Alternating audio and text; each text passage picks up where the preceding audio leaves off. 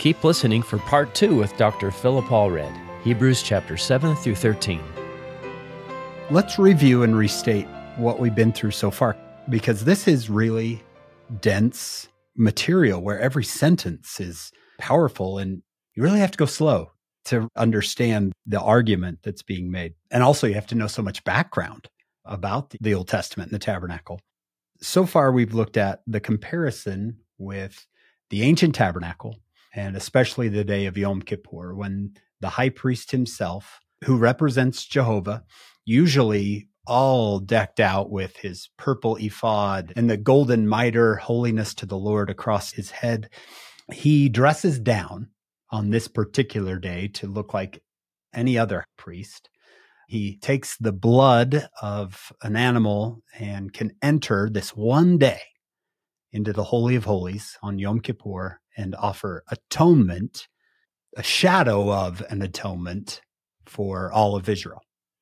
Now we have Christ who has offered his blood, which Phil has so masterfully taught us is definitely a different type of blood. The blood of the animal could do nothing. This blood can offer sacrifice, real sacrifice, enduring atonement. He can now offer us a new way, not the old way, the Old Testament way, which was good, which taught them, but this new way where we can all be that high priest on Yom Kippur and enter into what we might call the celestial room, the representation of, of heaven, the kingdom of God, of exaltation. Am I getting that right? Sounds great. You know what I love? I will never think of that phrase again, which I've used a thousand times in my life, once and for all, that the high priest was going once a year on the Day of Atonement for those that were there. But here is Christ who went once and for all. And I'll never think of that phrase. This and Paul uses it. It's right there. Hebrews 10 10. But there's a bunch of them. As part of your study, you could find all of those with like 928 once offered to bear the sins of many. And now the second time he comes where it's he's taking care of all of it. Yeah. And 727. This he did once when he offered up himself. So once and for all. Now we can come boldly, which is a awesome phrase that Paul uses to the throne of grace. Let me go a little bit further to see if I understand. The veil that was between the holy place and the Holy of Holies, which Latter day Saints are accustomed to that idea of the veil being between us and the celestial room, the, the representation of exaltation. This veil was closed at one point. Really, only one person can enter. But now this new way that Christ has provided is through the veil. That's Hebrews 10 20. By a new and living way, which he hath consecrated for us, which I assume is made for us, paved the way through the veil, that is to say, his flesh. Let me relate this to my own temple experience. And of course, I want to be careful here because of the sacred nature of the temple. It's not secret, but we want to keep sacred things sacred. In the temple, I approach the veil. I have a conversation with God in which both of us are looking at the veil. In my judgment, he's not looking at me, he's looking at the Savior. And the Savior is my intermediary. He's between me and the Father, pleading my case, right, John? That's the verse you've, you've used often. And shadow of a judgment allows me entry through the veil, through the actual torn flesh of the Savior. I'm allowed entry into God's kingdom. Much like Yom Kippur is the climactic day in Israelite history, the climactic moment of my endowment is approaching the Lord speaking with God the Father and being allowed or introduced to the kingdom of God. As a young man, I don't think I understood that when I went through the temple for the first time. As Latter day Saints, we approach the veil one at a time that the Nephites in 3rd Nephi chapter 11 the Savior said, Come up to me and feel the prints in my hands. and they come up one by one. I know that our friend John Welch has taken apart Third Nephi and really made temple connections with the whole experience of Jesus with the righteous in the New World. Yeah. One time I did the math. What if 2,500 people took 10 seconds each and I got 6.94 hours, I think. if they took 15 seconds each, and if they did everything Jesus asked, touch, feel the prints of the nails in my hands and in my feet and the wound in my side, it would have been exactly 10 hours. Hmm. I also think look at the impact of a society where 2,500 people have that kind of witness of Christ and the resurrection. And we call that fourth Nephi, yeah. where there could not be a happier people among all the people that had been created by the hand of God. And there was no contention. That's a nice connection, Hank. Thank yeah. you. And Phil, did I connect that right? It's not here in Hebrews where we learn about the Latter day Saint temple, but we should have that on our mind, right? As we're reading this. Yeah, it's our privilege to. And that's the beauty of the restoration is that we're not limited to former understandings. We can stand on the shoulders of those understandings and see, if not the same things they saw, we can see perhaps even further because of their sacrifices of their work and what they had revealed to them by Heavenly Father. It seems to me, Phil, that before the Savior, like you said, this is an Aaronic priesthood temple our experience in the temple, we would say, is a Melchizedek priesthood. It's like Yom Kippur, but it's different. It's not the same thing because the Savior now has atoned and opened up the way. Does that fit? Yeah. And if you take section 84 in those passages about the ordinances of the Melchizedek priesthood bring and have manifest for us these powers of godliness. The very next scene he talks about is this is how you come into the presence of God and see his face. He said, this is the very thing Moses tried to do with his people and they wouldn't do it. That's why we ended up with the Aaronic order. That's tracking right with the author of Hebrews who's saying, Hey, don't be like our ancient Israelite counterparts who had the chance at Sinai and they missed it. They wrecked it. They didn't want it. Now we have a chance. Let's go forward. And in many ways, this community looks to be interested in perhaps going back to an older order, maybe a more systematic order. We have to go through the Savior into the Father, and He's wanting to write His law in our hearts and minds. Well, this is like an inexact science then. All relationships are inexact sciences. I mean, that's how a marriage works. My wife says we, our parents raised us part of the way and then we raised each other the rest of the way. If you go to the end of chapter 10 in verse 23, 24, 25, he says, look, hold fast the profession of your faith. Don't waver because he's faithful that promised. This is personal. He's got us. But he says, let us consider one another to provoke unto love and good works. Don't forsake assembling together as the manner of some is. Some were stopping going to their uh, worship services together and their discussions the love feasts, if you will, the agape feast, the sacraments probably that they were doing. And then he goes more to 35. Don't cast away your confidence, etc. Because the temptation of an earlier structured order is one we can all relate to. When we had ministering come in, it was like, wait, how do I do this? I had structure before. When President Nelson says, look, the Sabbath day is your gift to God. Well, all of a sudden that takes maturity that you were talking about with Dr. Gray before coming into this maturity as a disciple, where it's a relationship. What am I going to give him? I can much easier just live by some list do and don't, do and don't, do and don't that's milk at best approach to discipleship. And so there's many more of those kind of structured things. I think for the strength of youth just recently, this is another sea change where we're trying to get strength from Jesus. It's relationship. How many parents had to go through this mess at 15.96 days old? Are you going to go on that prom date or you're not? Yeah. Oh my word. It's real, but is that the ideal approach? And then the prophets are saying, I think we've matured. Let's get to Jesus. He'll be the strength of youth and he'll be the strength of parents. To quote President, now Elder Uchtdorf, the author is pulling on the old structures because they're familiar to this group. But he's saying, don't get lost in those structures. This is about getting to Jesus and through Jesus to the Father. That's a relationship. It's not a recipe.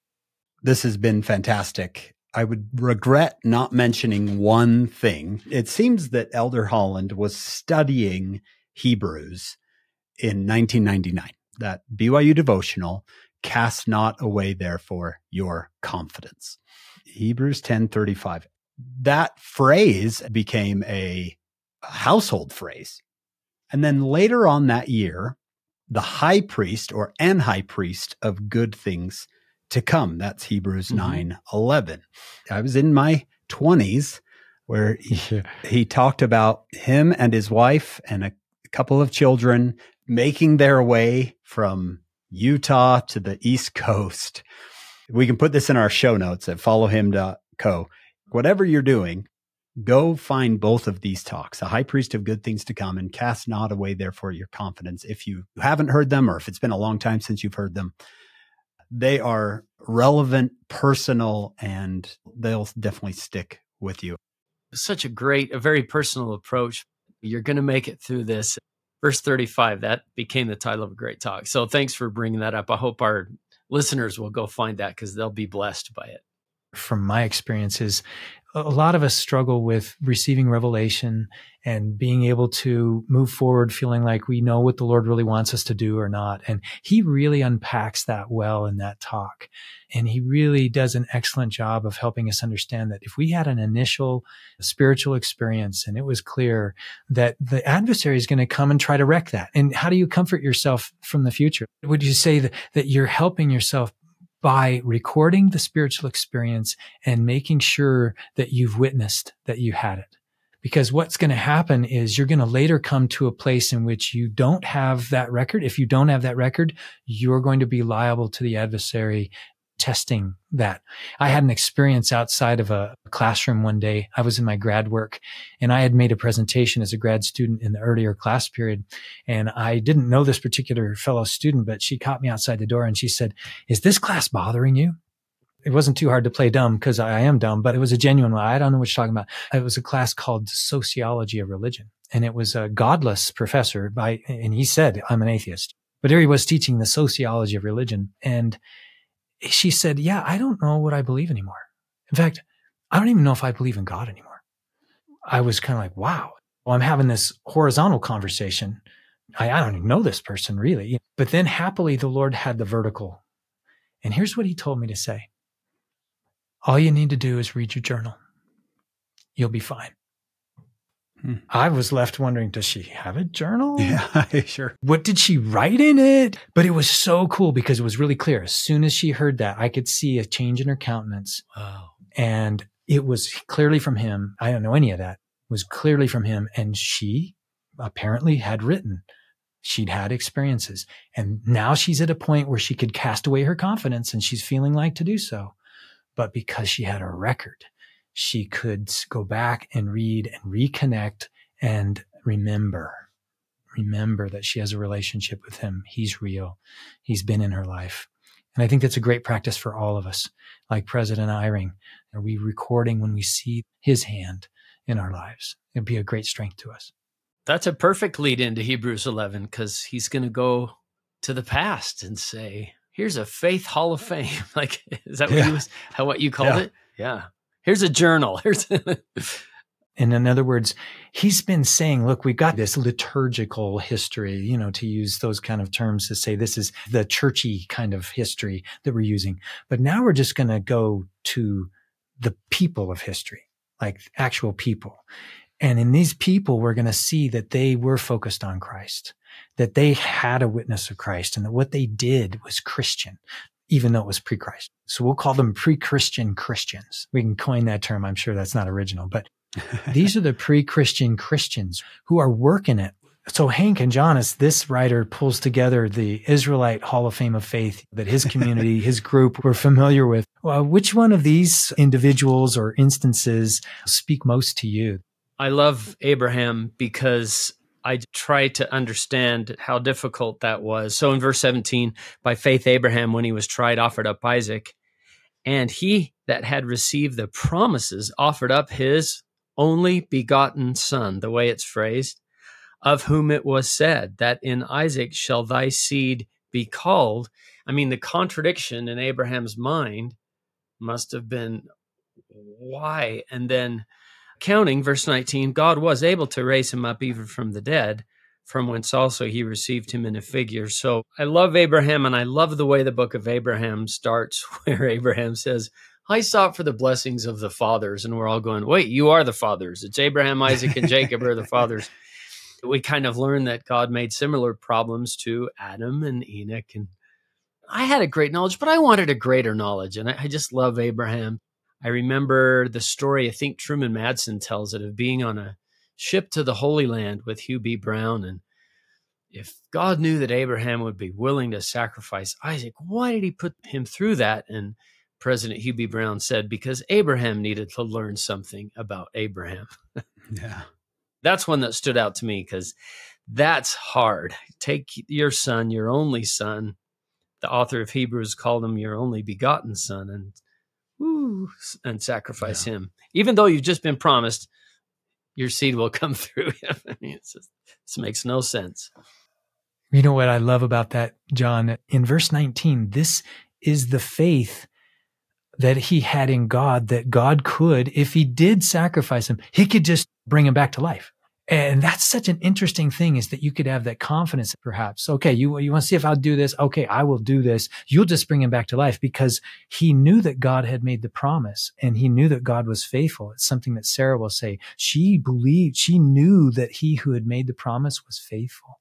And this is to the author's point is if we have a relationship with God, then we can do anything because we know him. We know he's faithful and he could command us to do anything. Absolutely. Mm. I thought of two. If any of our listeners, if you're if you're looking through Hebrews 11, you can mark these names: Abel in verse four, Enoch in verse five, Noah seven, Abraham in verse eight, Sarah in verse 11. I love that Sarah's in there, don't you, Hank? That he would mention her. That's a posterity thing, and both of them, male and female, their names are changed. That's cool. Sorry, Hank, keep going. And that that's your wife's name. Yeah, I was going to say uh, that was actually my first stop was verse eleven uh, because I I have an uh, affinity for that name.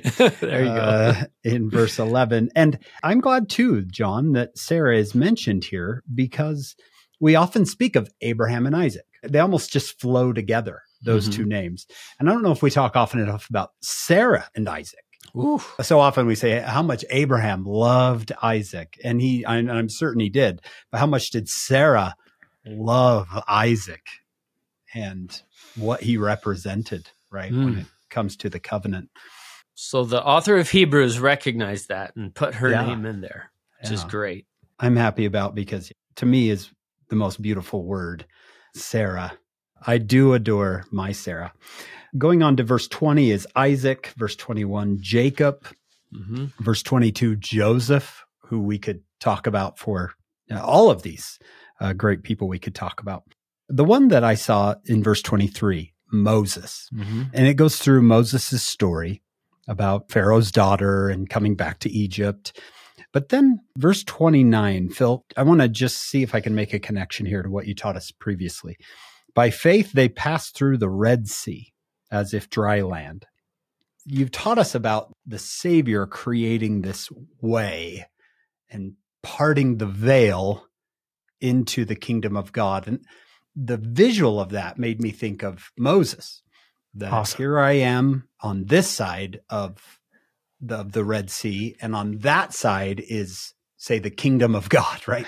That's yeah. where I want to get to, yeah. but I can't get there. I mean, on my own, I am stuck, and here comes the Egyptians, might be the law of justice. I don't know. Something's coming after me. yeah. And I am stuck, and I want to get to the promised land. I want to get to exaltation, and I can't. And then, like you talked about earlier, the Savior opens up the impossible way. Yeah. And I pass through the Red Sea, might be, you know, the veil that you talked about. I pass through that, and I'm able to actually get to exaltation, the place I, I just never dreamed I could get to from the being on the far side. It's going to be repeated after 40 years. They're going to have to do the same thing with the River Jordan. But it's that same idea. That graded sacred space is repeated at Sinai. yeah, that entrance into the promised land typologically mm. fits that so well. I think this is the beauty of what the author's doing is trying to say, you have help and you have hope in Jesus. Go forward, be bold. Who else is mentioned in the chapter? So we got some really fun ones. The one I'm gonna I want to talk about for a second is in 31 was Rahab. Yeah. In 32 you got Gideon and Barak and Samson and Jephthah, David, even King David, mm-hmm. Samuel. Samuel. Then you've got in 35 women are listed who had received dead that were raised to life. That thing makes us think of Elijah and his work. Others that were tortured, verse 36, another group of others that had trials of cruel mockings, etc. Then in verse 37, they that were stoned, they that were sawn asunder, probably Isaiah traditionally is, is one yeah. that was considered to have been sawn asunder. They that wandered about in sheepskins and goatskins sounds a little bit John the Baptist and many others perhaps before. Yeah. Verse 38, they that wandered in deserts and mountains and dens and caves those are kind of groupings of people with various experiences, yeah. but they exercised faith. You can go through this list and wow, wow, wow, wow. Right? Yeah. I think what the author's trying to do is encourage. He's saying, Hey, listen, because when we get to chapter 12 in a moment, he calls this a great cloud of witnesses. That's 12 verse one, right? He's tried to say, look, guys, I know it's tough, but wow, check this out. All these should give you confidence which is that term that's been used by him several times. You should be able to feel bold now. I was in Japan on the mission, as I mentioned earlier, and grateful to be serving there. But one day I was just bouncing off of the billboards and the cultural casualness with modesty and these kind of things. And, and as a missionary, especially, always trying to be good. I just couldn't look anywhere. It seemed like riding my bike down the street, there was literally nowhere I could look, which didn't have a temptation with it well, there I am riding my bike. My companion has no idea what's going on, but I'm having this internal wrestle of just frustration that I am being pummeled by the world and worldliness. I just kind of screamed out to God. I'm just like, I'm sick of this. When can we be done with this? I want to be done with this. Can I just look somewhere without having to screen it? And it was really cool because, and I don't always get responses like this, but I got a response and it was, this isn't your home. Hmm. And it wasn't Japan. Don't get me wrong. There's nothing about Japan, the people or anything like that. He was talking about mortality. Earth. Yeah. Hmm. This earth, this isn't your home. It's not yet made into its paradisiacal glory. And then I had in my mind pop verse 13. They were strangers and pilgrims on the earth. The earth wasn't their home. And it became really cool as I, as that, that phrase came into my mind, I had a flood of comfort. Oh, I'm not the only one that's uncomfortable here. And they went through it and they stuck the landing, to use our gymnastics term. Look in verse 13. These, in fact, died in faith. And then this word, not having received the promises, but they saw the promises afar off and they were persuaded of those promises and they embraced. That's a very interesting term. They embraced them and they confessed, ah, this is not the place where we get everything tidied up. This is not the time in which all the promises are fulfilled. Remember, these two had been promised not a child. They had been promised seed without number. Yeah. As I think about my life, not only then as a missionary, but now in my older decades, and I'm thinking about the promises in my patriarchal blessing, the promises in various other settings, including and especially the temple, the promises that are made. And I haven't received them. now, I'm not complaining. I'm just saying, oh, I get it. If I follow these that died in faith, not having received the promises, I realize this is not the place nor the time for the realization. This is the place and the time for preparation. And so I can join Abraham and Sarah in patience, working forward, getting to know him, preparing for when he can and will fulfill all of the promises. And so I am persuaded. I am embracing my role as a stranger and a pilgrim here. And sometimes it just is no fun. It just, ugh. but I know I'm in great company. I'm in amazing company in the company I'm in is kind of hilarious. You talked about Sarah being past age. Well, take a look at 12. It came from him as good as dead. They're kind of sweet to express it that way for Sarah, but they don't hold any punches for poor Abraham. He's Abraham. as good as dead.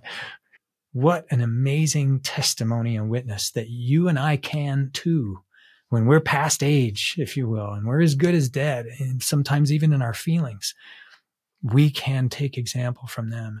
That's one that st- strikes me, especially from that experience that I had. But here's another one, and this one is so fun. Verse 31, Rahab. What I love about this is that it's not just Rahab. It's Rahab, the harlot. It could be Phil, the fill in the blank.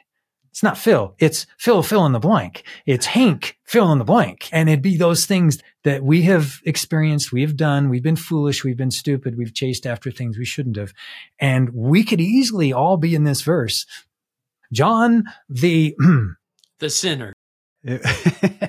Whatever horse we're trying to tame, to quote Elder Christofferson. I love this because she didn't perish with them that believed not, which means she believed she received the spies with peace, which is, by the way, a relational term. It's really cool how this all dovetails. What did she do? Well, interestingly, when she takes in the spies, she bears testimony and she uses the word L O R D in caps in our King James Version, which means she's using the name Jehovah. She says her people, and we go back and read about this in Joshua 2 and then Joshua 6. And that whole narrative is super interesting. And what's fun is there's a reference in some ways, almost a foreshadowing of her, in this case, almost a post shadowing, but in chapter 9, where what did they do with Moses? Hebrews 9 19, just to stretch back for a quick second. Moses had spoken the precept, meaning the law. He'd given the covenant to the people, and he took the blood of the calves and of goats, and he mixed it with water and this scarlet wool and hyssop. The scarlet wool was wound around the hyssop to make it a little bit of a brush. And then it was dipped in the water and the blood, and that was sprinkled on the covenant, the writing, the scroll of the covenant, and it was sprinkled on the people. Remember in Joshua that what saves her is she has put out a scarlet thread indicative of a scarlet yarn or something, Afghan or whatever they knit in those days, a textile. And that was the marker. Think about that with Passover and splashing the blood on the doors. She is putting that out her window. I believe in Jesus, if you will. I believe in Jehovah and I have made peace. I have made peace with his representatives. They came into my city. I took them in. And no matter what her past life was, the harlot, and we know this isn't just she was a hostess. She was actually a harlot, but she believed in him and on his name. And we get that from Joshua. Even though she's the harlot, she is received by the conquering Israelites and her family is saved. And she shows up in the genealogy of Matthew for Jesus. It's really cool when you think about that. Back in Matthew 1, she's one of the few women that are mentioned in Matthew as being in the line for Jesus. And we realize that, okay, fill the sinner in my way. Well, if I get my red scarlet, my symbolic representation that I am taking on me the name of Jesus Christ, that I believe in his atoning blood, and that I am seeking to take his name upon me, well, then I can be saved. With me, my family can be saved. Even though right now the promises seem uh, very far off, I think we can all relate in some way to those promises of eternal family seeming like a brick wall that stretches for eternity in every direction. But like our witness here, we have a cloud of witnesses that say, no, no, Jesus speaks of better things better covenants, better powers. He is superior to all things that would stand in the way of his promises being fulfilled. I love that Rahab is in the Hall of Fame of Faith. It gives me great hope. That is a fantastic chapter. And you could dig into each one of those names, feel the power of their story. Phil, let's transition towards the end here. We have just two chapters left. The author of Hebrews how does he or she close out here? Verse one just really transitions us well, doesn't it? He's telling us that I gave you all these people so that you would have a cloud of witnesses. To what end? Just so that you can say, well, their lives were cool and that's great for them. You know what I mean? That's a temptation sometimes when we're feeling maybe perhaps a little bitter about our own lives. But he says no, because their examples should let you lay aside every weight and the sins that easily beset you. And then you can run with patience the race set before you. Now I've rephrased that, but you've tracking there with Hebrews chapter 12, verse 1. How do we do it? How do we let this cloud of witnesses let us lay aside the sins that are so easily nailing us?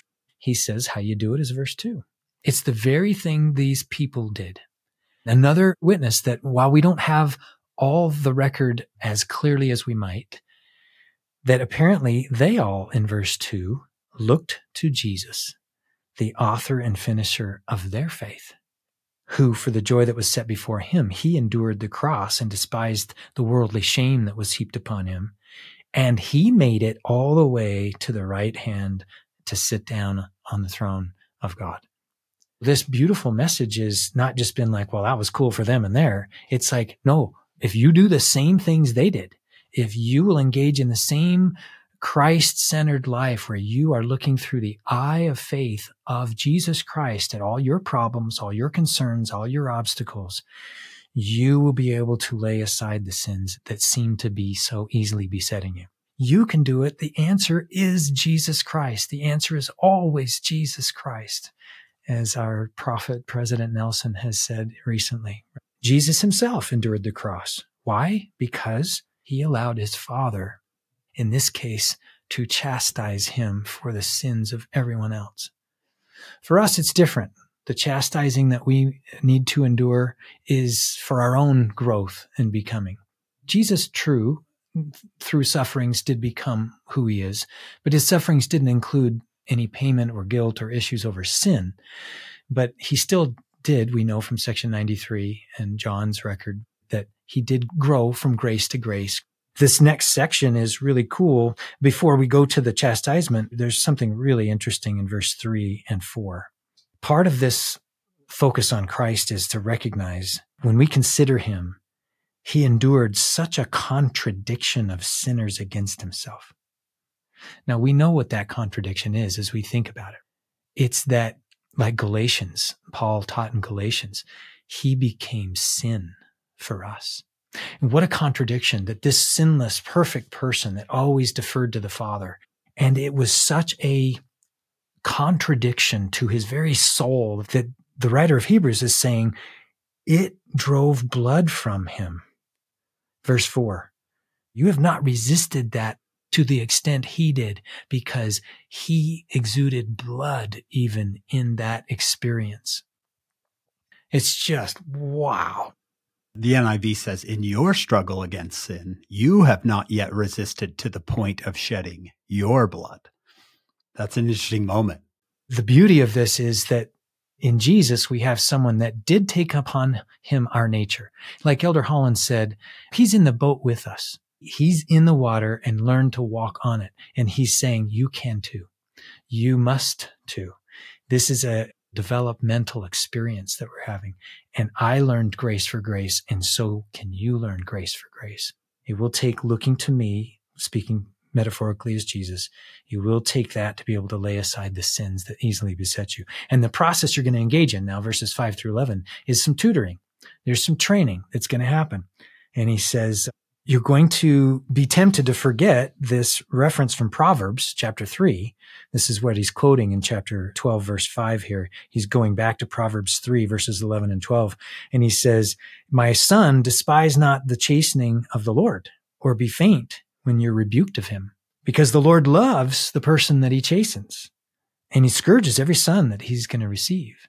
There must be something about eternity, something about the celestial kingdom and the kind of life they live that requires a training, tutoring, and becoming on our part. That it's not just location, it's not just geography, that it's actually character. And the adversary is always accusing this process and saying, Oh, God doesn't like you. He doesn't want you to have fun. He's trying to restrict you and all these kind of things by obscuring the idea that this is a benevolent coach who's trying to help you be capable and that you'll be much happier when you're capable. I had an experience in high school. I had a very small modicum of athletic ability to run. it wasn't amazing. It was enough that I was considered for state. Like I'd probably be able to go to state in this particular race. I get to the districts. I run out. And by the way, verse one, run with patience the race that's set before you. So this is a track and field metaphor in some ways, this athletic metaphor. I get out and I'm running and, and I'm happen to be running the 400 is really not a lot of strategy in the 400. It's just run as fast as you can until it's over. That's a tough race. It, it's a really because it's like race. not and a so, sprint, but it I, it is a sprint. But you kind of have to sprint as much as you can. Yeah. I hit the wall at 300 something meters. I was killing it until then. I hit this wall. I end up getting passed by a couple and then in successive heats, I didn't qualify. But here's the interesting story. I was in one of the earliest heats and I went up to the stands and the, several guys from a, a rival high school were there and we'd kind of gotten to know each other through these track meets. And uh, they were like, whoa, what happened? We were like, this guy's going to set records. He's just out there blazing past. And they're like, well, so what happened? I'm like, well, what do you mean what happened? I hit the wall. And they're like, well, like at this stage of the season, what do you mean the wall? You're supposed to be like past the wall at this yeah. point. So one of them said, well, what does your coach have you do? And I reflected on the several months of the track season and I happened to know this coach, was a friend of the family. We would gab, we would visit and this and that, do some things. But pretty much my practices were not about building up endurance. He hmm. did train me in a few things. I'm not trying to throw this coach under the bus or anything. I reflected on it because what they said when I described what we did for practice, they were like, that's crazy. We like, we hate our coach. He makes us do this and this and this. And they went through this litany of horrific training hours long every afternoon. And he makes the shot putters even run three miles before we do any of the other stuff, you know. well, that was a funny thing because they said they hated that coach, but all three of those guys qualified for state. I was home and I liked my coach. I thought my coach was a cool guy. Yeah. And again, I'm not trying to be too harsh on right. this coach. And he probably was trying to train me and I just wasn't responding. Okay. That's fair too. But the idea here is look, if in verse nine we have fathers of our flesh, this is Hebrews 12, nine, and we gave them reverence. Well, then how much more should we be in subjection to the father of our spirits and live? Athletic metaphor or not, whatever it is that the celestial world is like, whatever the cosmic realities of our future existence is, this Father who loves us and is subjecting us to the training is pleading, like President Nelson, I plead with you. Over and over, President Nelson, I plead with you. Come, do the work that God has laid before you. It will bless you. It will train you. It will change you it will make you happy. You'll be happier because you can go do things like state. We have a listener that sent me a really nice letter. Lindon J. Robison taught at Michigan State. He's emeritus now. He wrote an article in the Religious Educator called For Our Good. We talked a few weeks ago about a lot of our trials come from us, you know, because yeah. we do dumb things. Some are other people misusing their agency, and sometimes the Lord seeks to chasten, but he does it because he loves us. And that's what this article is about. If anybody wants to find it at rsc.byu.edu for our good by Lindon Robison. It's kind of like sweet are the uses of adversity. For whom the Lord loveth, he chasteneth. Isn't that something? Elder Holland, in a recent devotional, reframed a word that we see in the Book of Mormon in Mosiah 319 the natural man needs training. It needs to be put off and we need to yield to the spirit so that we can handle everything that it says. King Benjamin says that the Lord seeth to inflict upon his children. There's that same kind of parallel, but what Elder Holland did with this was super interesting. We can say nobody loves this. It's grievous, but the adversary tries to play that off as like God hates me. This is because yeah. God dislikes me. I've got his disapproval and I'm looking upwards like, oh, what I do wrong now? What's the next shoe to fall? Because you hate me, God. But Elder Holland said this. This is BYU devotional 18th of January 2022. He says, I think the only commentary needed for this verse might be regarding the line suggesting God inflicts trials and burdens upon us. In English, the word inflict, which comes from the Latin infligere, has at least two meanings. One is to strike or dash against, and another is to beat down. But those definitions are not applicable to God or his angels. Ooh, interesting. He continues, no, the proper definition of the word as King Benjamin used it is to allow something that must be borne or suffered. Then he says, not allowing something is a different matter. God can and will do that if it is ultimately for our good. There's one more piece to what he says, but I want to harken back to the end of 11 just to say something cool. The JST in the end of 11 is this. It says Hebrews 11, verse 39 and 40. These all, that cloud of witnesses, those that came before us, they all obtained a good report through faith, receiving not the promise, just like Sarah and Abraham. They were waiting on those promises to be fulfilled. Well, then verse 40, the Joseph Smith translation is so helpful. God having provided some better things for them through their sufferings. For without sufferings, they could not be made perfect. When God, quote, inflicts, Elder Holland is saying, no, he's allowing the suffering that is required for our transformation. We want to take our divine nature and turn it into our eternal destiny. And that transformation, Elder Renlund has recently spoken of, etc. What does that look like? Well, part of it looks like suffering. Now, President Elder Holland continues, I'm going to say it again. God does not now, nor will he ever do to you a destructive, malicious, unfair thing ever. It is not in what Peter called the divine nature to even be able to do so.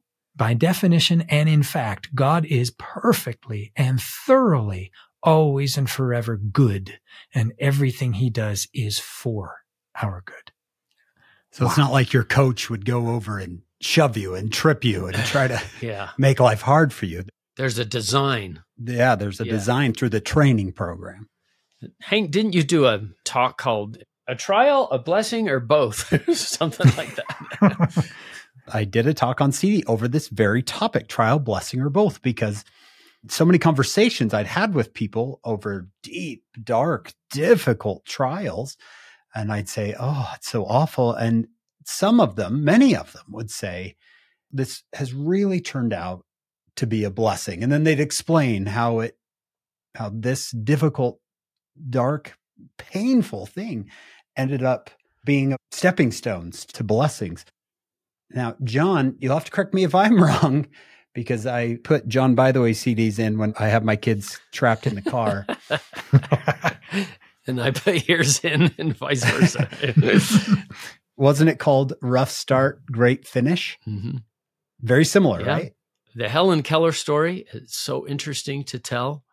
Some members of the church, some prophets, scriptural stories that kind of illustrate that idea. You know what I'm thinking of right now, Hank? Was it two years ago? We're doing Doctrine and Covenants this verse, which I'm sure I'd read before, I don't know. It just it kind of climbed the charts of my top 40, you know. and it's section 58 verse 3. For ye yeah. cannot behold with your natural eyes for the present time the design of your God concerning those things which shall come hereafter, and the glory which shall follow after much tribulation. Isn't that a great verse? It's in my top yes. 40 you can't see what I see. So you're just going to have to trust me on this difficult training program. Phil, connect this for me. This is a beautiful principle that Hebrews 12 is teaching. Why is the author talking about this? We went from the tabernacle to this faith hall of fame. And now we're talking about difficulties and trials. Is this his transition into, look, I know you're facing difficult things. So did they. So did our great high priest. Yeah. Yeah. In fact, that's the real key, isn't it? That even Jesus, when he was facing the most difficult thing that anyone in the cosmos has ever faced, even Jesus had to submit to the will of his Father. It was not a reflection of God's love for him. It was not a reflection of his displeasure with him. It was, this must be. this is the author saying, listen, I know you're struggling. And there are various passages where we get that sense that they've had various kind of difficulties with persecutions. You look at back at chapter 10, verses 32, 33, 34. It's, they've been in bonds and all these kind of various things. And that's why he says, cast not away therefore your confidence. He's returned to this theme like, okay, we have walked through this various twin streams of the argument but at the end of the day, do you see that it actually applies to you? Do you see that you can apply it in strength to overcome the sins that easily beset you? And therefore it can yield the peaceable fruit that we read with John in verse 11. So now he engages them in this endurance of faithfulness by following the example of Jesus and following the example of others who have followed the example of Jesus. That's the way to exaltation. So where we're going to track now is what does it look like in verses 12 on to the rest of the chapter and into 13 is what does your Christian life look like? What does a follower and a disciple of Jesus Christ look like for you to do this? When 12, lift up the hands that hang down. There's other people that are struggling around you too. Serve them, help them. They're struggling. Verse 13, make straight the paths for your feet. With the lamp to your feet, Proverbs take the Lord. He will tell you how to go, what things you should do. And the healing is there in verse 13. Verse 14, this peace again with all men that is to be in right relationship with people, including the Lord. This holiness that no man without which can see the Lord. It's this process. You're in process. You're engaging incrementally. And he says, look diligently. You got to be careful lest any of you fail of the grace of God. It's not an automatic in 15, watch out for bitterness that would spring up and trouble you, that many would be defiled by that. And the bitterness that we can feel sometimes is the promises aren't happening. I followed the recipe. Right. I did what they said and the cake hasn't turned out. I know that personally, and I know many who experience similar kind of crises. Like, wait a minute, I'm being good. Why is all this happening? Or why is this not happening, which was supposed to have happened by now? So there's President Nelson saying, think celestial. President Nelson is saying, look, when you think that this was a premature death, and he puts premature in quotes, he's saying you're not seeing things from the Lord's perspective. You're not thinking celestial.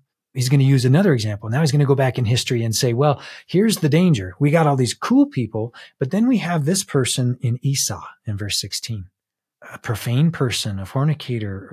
He sold his birthright and that's not just that moment where he made the bargain with Isaac because he was hungry. No, he's saying in context of fornication and being a profane person. Profane means you're worldly. You care about the world. It's sacred, the kadosh, the Hebrew. Those mean you recognize the difference between sacral space and profane space. And this person, his life, it wasn't that moment. Because think about it. Rahab was a harlot once. This is Elder Bednar 'twas I, but 'tis not I. It's not about that. Esau had lived that life apparently such that this author could pull on it as an example of no, he gave over to the profane life and considered his birthright of no more worth than a mess of pottage. He would like to have inherited it. There may be a day coming when you want very much to have what was laid before you to have, but you did not treat it carefully. Verse 17 carefully with tears. The time to carefully with tears is now, not later. If we carefully with tears do like Alma did with prayer and fasting for many days, now we can become, now we can have a transformation. We can have oil in our lamps, if you will. He brings up another historical example starting in 18. He says, go back to Sinai. Sinai these people, it was scary. There was a sound of a trumpet. It was this beast could touch the mountain or it'd be stoned or thrust through that this glory was of such a power. So terrible was the sight that Moses even said, I'm, I'm fearing and quaking. He's quoting Deuteronomy 9 there. And he's invoking Esau. He's invoking the people at the time of Sinai who shrank back, who decided, no, I don't want to do this. They didn't endure in faith and persevere because now the next section, 22 through 29, what we're preparing for is not some mountain you could go find today. And it's the same thing back in 11 with Sarah and Abraham. They knew the city they could have gone back to. It wasn't some worldly city that you just need to travel there. We're talking about the city of the living God, verse 22. This is Mount Zion. This is the heavenly Jerusalem. This is where that innumerable company of angels, the Book of Mormon speaks of them as our holy fathers. We would add, of course, to that our mothers, our matriarchs and patriarchs. This is where they are. We're preparing to go where they are and do what they do and be with them. The laws we have now are beautifully provided so that we can, through that training, become ready to experience that. So in verse 24, to Jesus too. He's there. He's the mediator of that new covenant and this blood of sprinkling that speaks better things of Abel, like they had rested Abel in ancient days. Then he says, no, in 25, refuse not him that speaks. Don't refuse God because the warning is if you refuse him that speaks, meaning God, then realize that those people before didn't escape who refused him. And we're not going to escape either the author has not only brought up great examples of how to do it, he's also brought up examples to be profoundly sobered by so that we don't make the same mistakes. He continues and says something super interesting to me. He says in verse 26, now he invokes some kind of imagery and, it, and it's imagery, but it's foreshadowing. I think there's something to it because it shows up in the Doctrine and Covenants as well. He says, whose voice, meaning God's voice, then shook the earth on Sinai. But he says, he promised, he's saying, I'm going to shake the earth again and not just the earth in verse 26. I'm going to shake the heavens. This is Haggai 2 verse 6 that he's quoting. He says in 27, this word yet once more signifieth the removing of those things that are shaken. Because as of those things that are made, that those things which cannot be shaken remain. Now he's pulling on the imagery of the creation and whatever at the time of the second coming, if you will, as we read about in section 101, he's going to come melt the earth with fervent heat, melt even the elements. And that which remains is what gets to stay into the time when the Lord comes as the lion now to reign on the earth in the millennial period. He says, we in verse 28, we receive a kingdom that can't be moved. Very interesting because this is a covenant reference. If you go to section 132, the Doctrine and Covenants, we have this interesting fact. And again, the message of Hebrews is we have covenant relationships with God. They're available through the Savior's atoning work as the great high priest. He enacts this incredible relationship that we can have. Covenants bind us to each other in covenant relationship.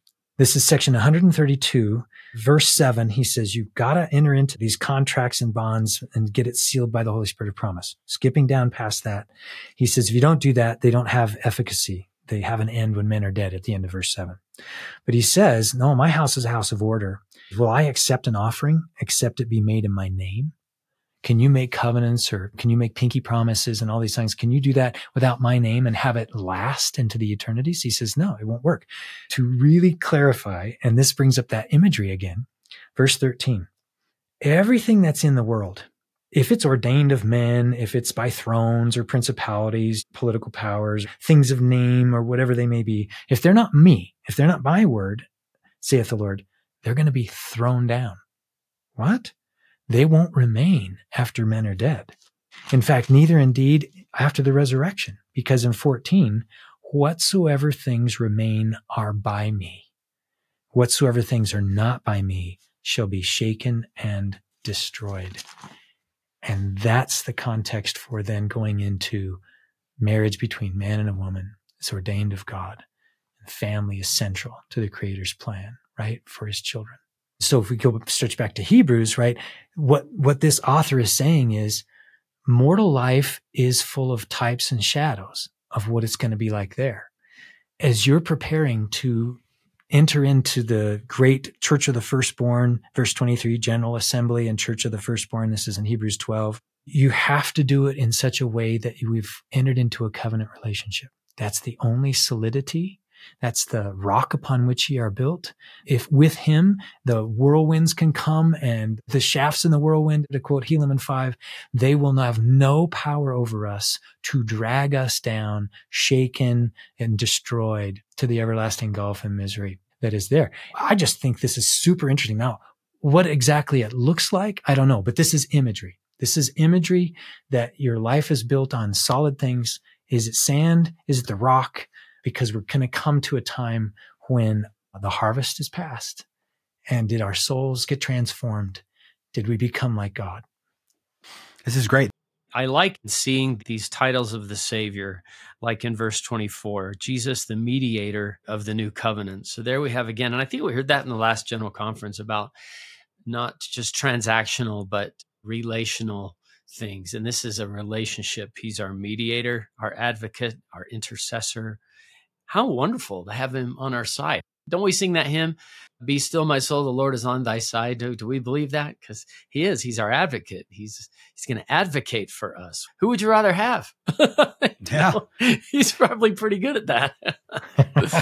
yeah, Elder Stevenson once said, "You have the Savior on your side. How can you fail? You're going to be okay."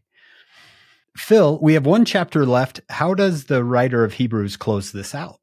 I think it's really cool. The first few verses are again, what does a Christian life look like? As we're putting off the sins that easily beset us, we're doing these wonderful Christian things in the first five, six, seven verses. And the reminder is we do this in verse seven because we're considering the end of our conversation. The conversation there's the end of our life. We know we're headed for this kingdom. We want to join with our holy fathers, do the things they do, enjoy the life they have. That's a beautiful thing as he just kind of continues some practical advice of what that looks like. The thing that I would close out our time in Hebrews with mostly is verses 10 through 14, which kind of pull it all together. We have an altar whatever they were thinking about, and we don't know if this was pre 70 AD and that the Herod's temple was still there, or if it was after it was destroyed. But either way, he says, we have an altar of which they have no right to eat, which serve in the tabernacle. This isn't an Aaronic order. This is not Levitical. This is not political. This is not even temporal. We have a different altar. And that could be the sacramental altar in their current worship services or things like this, but it's definitely the altar that we kneel at in our prayers to God. Now that we have access through Christ to Him, this is definitely a reference to we have direct access to the Father. Verse 11, the bodies of the beasts and the blood that's brought into the sanctuary. This is that reference to Leviticus chapter 16. The one unique thing among several about the Day of Atonement was that they didn't burn it in the tabernacle. They took it outside and they burned it without the camp in verse 11. That's unique to that one day. Verse 12, wherefore he ties it together. Jesus, that he could sanctify the people. He, with his own blood, he suffered outside the gate when he was pierced in his hands and his feet and his side and the blood flowed out. This is him enacting the fulfillment. He is the type that was shadowed by those rituals. And he outside the camp on Golgotha, which is absolutely directly outside the gates where the crucifixions would take place. He is out there and he's bearing his reproach. In other words, he's abiding the temporary lifted up by the world because he knows with joy that it's this that buys the purchases the price of the veil being rent and all of us being able to join in with him in heaven. So the discipleship move based on that point is verse 13. So let's us go outside we're going to leave the camp. And in this case, the camp means, yes, the Levitical order and etc., but it means the worldly cities. It means the worldly way of living. We're going to leave all that and the way the world says it should be. And we're going to follow Jesus outside the camp. We're going to bear his reproach like he bore his own reproach. We're going to bear it, not be ashamed of the gospel because we know in verse 14 to think celestial is to know that we don't have a continuing city here, that the houses we build and the communities we live in are temporary, that the real community, the real place we want to be, the real people we want to be with are what President Nelson said is the choice we're making right now. In verse 20, Jesus Christ, to whom be glory forever and ever. Amen. What a book. My yeah. goodness. Yeah. It's like a Thanksgiving dinner of scripture. You just feel so full by the time you cover all 13 of these chapters. Wow. I've got to go back and listen again. I learned a lot. Some really awesome themes about Christ, wasn't there? Yeah. His sacrifice, what it means for us. I like that without the gate, without the camp. We have no continuing city here. We seek one to come. That's a great Yeah. verse. 14. Yeah. Phil, as we wrap up here, we are grateful for our listeners. They're just like us, trying our best we can to come closer to the Lord, leave the city and follow Jesus outside the camp. What do you hope our listeners walk away from this book? What do you hope they're feeling, thinking, doing differently? With the author, I think I would be most pleased, and I hope the Lord is borne witness, even through my weakness, that there is hope because they have the help of Jesus. In the book of Hebrews, again, to return to where we started, we have a twin witness of Jesus Christ.